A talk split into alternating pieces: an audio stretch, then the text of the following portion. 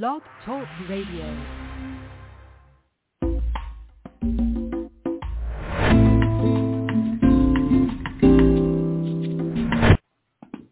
Hi, everybody. This is uh, Silvio Canto in Dallas, uh, Texas on Tuesday, April the 25th. And welcome to our commentary. A couple of topics today. We're going to talk a little bit about the mayor of New York City, who's not a very happy man uh, at the moment. And we'll talk about that. And we're also going to talk about President Biden, who I guess issued a video, released a video, uh, letting us letting us know that he's running for reelection. So we'll talk about a, a rather bizarre message in that video. And the message is vote for me because the other guy's terrible. Uh, I don't know. I don't know if that's going to work uh, uh, this time around, but that's uh, the message. Well, before we get into uh, Mayor Adams of New York City and President Biden and whatever message he had in that video, I just want to say a couple of things about Tucker Carlson. The whole country's talking about this, and especially uh, on our side of the aisle, we're talking a great deal about it. Look, Don Lemon, as I mentioned yesterday, Don Lemon, he was fired because he wasn't getting any ratings. That's that's why he was fired. He simply didn't bring any ratings to the network. CNN, nobody's bringing ratings to CNN, and Don Lemon was just one that they they could afford to terminate. And I, as I said, I wouldn't be surprised if there's another one out there at CNN because nobody, nobody's watching that network. And that, of course, is a problem because if nobody watches you, of course, your advertisers are not going to be happy. That was not the case of Tucker Carlson. He had an audience.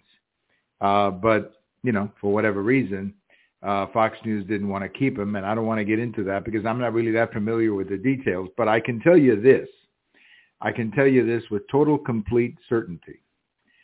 Tucker Carlson is coming back. And like Bill O'Reilly, like Glenn Beck, like uh, Lou Dobbs, and other people who have, let's, let's say, gone out and started their own agencies, I think you're going to see Tucker Carlson coming back. Now, it may not be the exact 60-minute show that he had at Fox because that takes a lot of resources, obviously and he's probably not going to have all the resources that he had at Fox News. But I can see him back on a 30-minute, on a podcast type uh, situation, video cast type situation, without the commercial restrictions that you have on regular television. This is the beauty of a video cast or a podcast that you don't have those commercial uh, responsibilities. I mean, you, you, you have to produce, of course, I know that. But it's not like, you know, your, your show has to be 22 minutes and eight minutes of commercials or whatever the formula is. When you're doing this kind of video cast or podcast, you design it any way you want to. So if you want to take it a little longer, you can do that uh, with a podcast. And I, I think that Tucker Carlson is actually going to be very good in this kind of a format. So I expect him, uh, hopefully by the end of the year, uh, to be back on his feet operating on his own and getting ready to be a, a player in the 2024 election. We need his voice in the 2024 election. So that's what I expect. He's going to come right back and he's going to do very well. And that's going to be uh, the next chapter of Tucker Carlson. Now, what happens to some of the other people at Fox News? What happens to Fox News? Your guess is as good as mine. The reality is that the cable news business, if you look at the numbers that they're putting up in terms of ratings, they're not as good as they used to be because, frankly, the audience of cable news is an older audience, and there's, you know, other options, uh, particularly with the young people who are doing more on the iPhone and that kind of thing. So I think the future of cable news is not what it used to be, and I think you'll see cable news uh, you know, in a sense, uh, going into the next stage where they're just not going to be reaching as many people as they have in the past. And you're going to see the emergence of all these independent podcasters or videocasters like Bill O'Reilly on his own, like Glenn Beck on his own. And I think pretty soon you'll see uh, Tucker Carlson come back in that fashion. So he'll, he'll be fine. He'll be fine. Tucker Carlson is going to be fine. And in fact, it, it might even be better for the kind of format or the kind of show that he likes to do or the kinds of topics that he likes to cover, he may be better off coming back uh, on his own and and just setting it up uh, any way any way uh, he wants to. So he'll be back. He'll be back. I'm not worried about about Tucker. What happens to everybody else? Your guess is as good as as good as mine. Let's talk about our couple couple of topics today. One is Mayor Adams of New York City. I have a post over at the American Thinker uh, Tuesday morning talking about this, where the mayor of New York City is pretty angry, and he's angry with the federal government over what's happening with these migrants. New York City, of course, has been taking lots of migrants, and these people are coming in. They're taxing the city of resources. Uh, you've got people coming in, different age groups. You've got to put them, uh, obviously, you got to send them to school. You got to provide health care because they don't have it. I mean, these people are not coming over with private insurance, obviously. And in many cases, the language is a problem, so they cannot just work anywhere. So, and, and most of them don't have visas to work, which is another problem. So the mayor is pretty angry. He's saying this is costing him $4 billion, uh, the city of New York, $4 billion. This uh, project of bringing migrants to New York is costing the city $4 billion. Now, maybe once upon a time when New York City was vibrant and growing and lots of people were moving in, maybe that was a problem that could be handled. But right now, that's not the problem. Uh, in fact, right now, New York City is losing people. Uh, people are moving out. Generally, the people who are moving out are the ones who are paying taxes. So the city is losing its taxpayers, but having more and more people who require government services. And that is an unsustainable situation. So the mayor's angry, and he wants the Biden administration to do something about it. Good luck with that.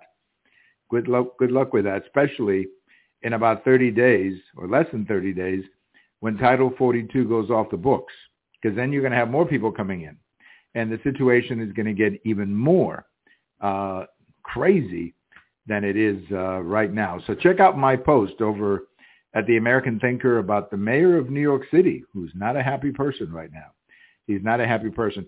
A couple of other things are happening to the mayor too. First of all, he's got a city council that it's an absolute zero absolute zero. I mean, it's a very left-wing city council who doesn't seem to be interested in solving problems. Uh, so, you know, you got crime out of control. You've got a situation like District Attorney Braggs, who is not prosecuting people. So he's got that local problem. And then when you go to the state level, the situation even gets worse because the governor of New York is not really a great friend of New York City. Uh, she's not a very good governor. Frankly, she's a very weak leader. Uh, the legislature of New York is very leftist and, you know, seems, you know, caught up in a lot of things that are not very practical. Okay, so just talking about abortion all day long. So what you have is, what you have is the poor mayor of New York City is, you know, struggling. He's struggling to make it in a city that, as I say, is losing more and more people every day. And not just people, they're losing taxpayers. And that's the key. That's the same problem that California has. California is losing people. Illinois, they're losing people. They're losing taxpayers, and that's worse than losing people. They're losing the people who pay taxes, the people who provide the the, the jobs and the investments that every every city needs. So Mayor Adams, an angry man at the moment. Now the other big story, of course, and I've got a post about this coming out uh, Wednesday morning, and that is that President Biden has decided to seek reelection, and he's going to be doing it. He did it by video, which is bizarre. I don't remember the last time that a president announced his reelection by video. Normally, again, I I, I cannot vouch for for what I'm saying, but my memory is that every time a president ran for reelection, and I've seen the first Bush, uh, Reagan, uh, the second Bush, Clinton, Obama, um, who else? I can't. I guess Ford, President Ford, although, that was not technically a reelection uh, because he had taken over President Nixon, and then of course uh, President Carter. Every one of those that I remember, public speech or a public event doesn't have to be a big rally, but there was some kind of a public event where he was there surrounded by people. That didn't happen here. He recorded this video basically saying, you know, we got to keep the job. We got to continue doing the job. You know, we cannot go back to those terrible days of the Trump administration. We got to, you know, we got to continue the work. I don't know how well that's going to play because going back to the terrible days of Trump meant that the gasoline was cheaper and the cost of living was better. But uh, anyway, politics is politics. But if you watch that speech, if you watch the video, he did not say one single thing that he did as president other than talk in very general terms about democracy and saving the country from MAGA and all that kind of garbage. But he didn't specify any one thing that he did. For example, he didn't mention anything about the Inflation Reduction Act, for example. He didn't say any of that. He just basically said, you know, we're here to save the nation from all those terrible people, all those terrible MAGA people who are going to take us to the, I guess, whatever, wherever we're supposed to take them. So I don't know if this is going to work considering so many Democrats don't want him to run. I don't think that he can get away in 2024 with what he did in 2020, hiding in a in the basement of his house and not answering any questions. I just don't think he can get away with that again this time. Also, if he runs against Trump, people can compare, and that's going to be a big difference. People can compare what he's done compared to what Trump had done. So um, I don't know. I don't know what to say, but I've never seen anything so crazy as doing a video like this that doesn't say about anything you've accomplished. All it does is tell people how bad the other guy is. I don't know. I just don't think that's going to work, but I could be wrong. I could be wrong about that.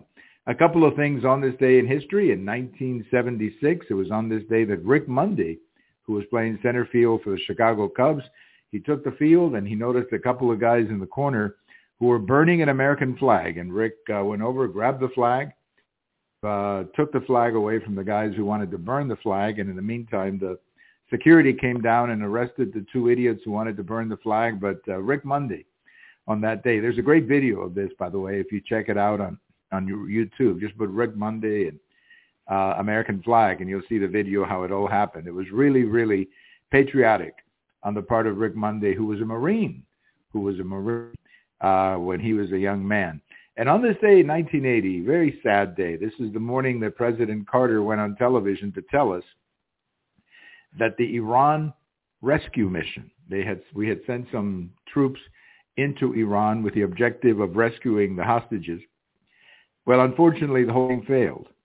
And uh, when they called it off, uh, they never even tried it. They got the troops to Iranian territory but then they called it off. And then when they were picking things up to go back, unfortunately, a helicopter hit another helicopter or hit uh, a plane, and there was a major explosion, and there were eight servicemen who were killed that day.